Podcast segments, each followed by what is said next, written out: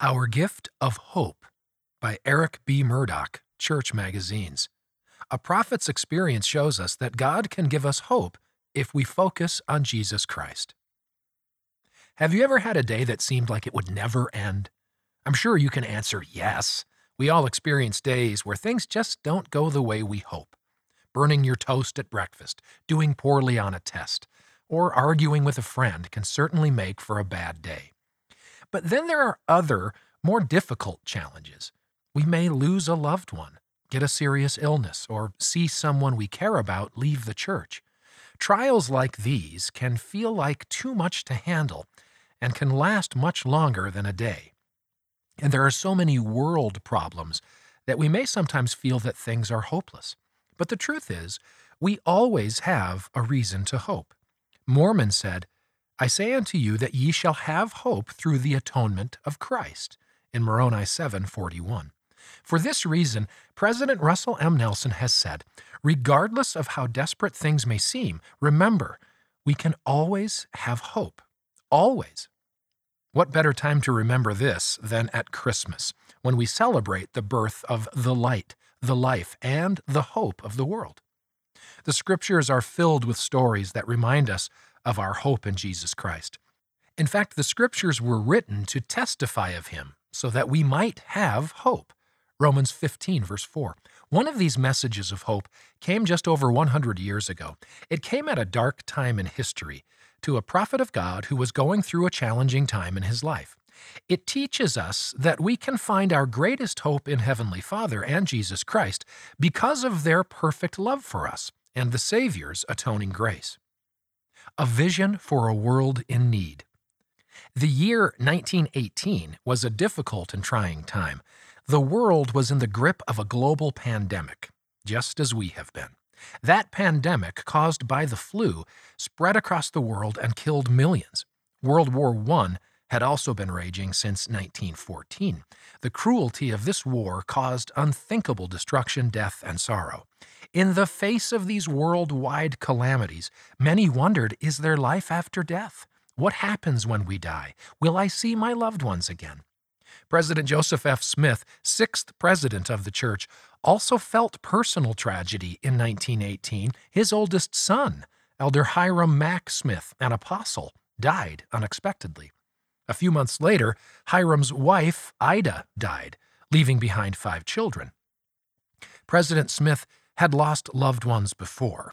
He was only five when his father, Hyrum Smith, and his uncle, the prophet Joseph Smith, were martyred at Carthage jail.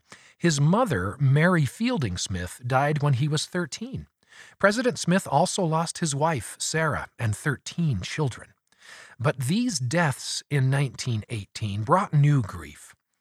Seeking comfort from his sorrow, President Smith turned to scripture study and prayer as he read from the New Testament and pondered the atonement of Jesus Christ, he had a vision of the spirit world.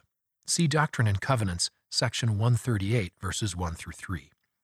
He saw the righteous spirits who looked forward with hope to their deliverance from death, in verses 11 through 15. He also saw the Savior preaching the gospel to those in the spirit world between the time of his death and resurrection. See verse 19.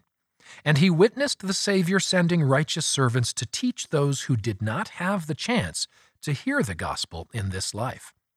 This vision came when the world was in dire need of hope. President M. Russell Ballard, acting president of the Quorum of the Twelve Apostles, taught that this vision revealed more fully the depth and breadth of Heavenly Father's plan for His children and Christ's redeeming love and the matchless power of His atonement hopeful truths. The spirits President Smith saw in vision viewed the separation of their spirits from their bodies at death as a bondage. President Smith's vision assures us that this bondage is not permanent. Through the Savior, we have the hope that one day we will be resurrected and receive a fullness of joy. This vision also assures us that Heavenly Father and Jesus Christ have prepared the way for every soul to have the chance to receive celestial glory and eternal happiness with them.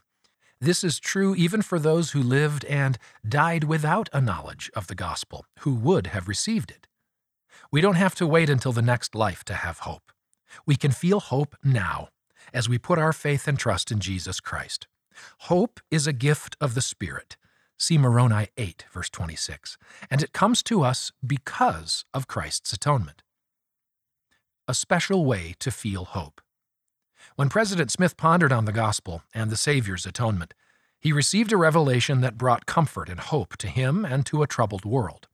Pondering is more than just thinking, it means reflecting on something deeply, and it can help you feel more hope. Set some time aside this Christmas to ponder on the Savior. Think about what his birth, life, teachings, and atonement mean for you. This can open your heart and allow the Holy Ghost to speak peace to your mind. From D&C 6, verse 23. It can bless your life with light and hope, even when life is hard. We are encouraged to press forward with a steadfastness in Christ, having a perfect brightness of hope and a love of God and of all men. And if we press forward, feasting upon the word of Christ, and endure to the end, behold, thus saith the Father, ye shall have eternal life. End of the article Our Gift of Hope, read by Scott Christopher.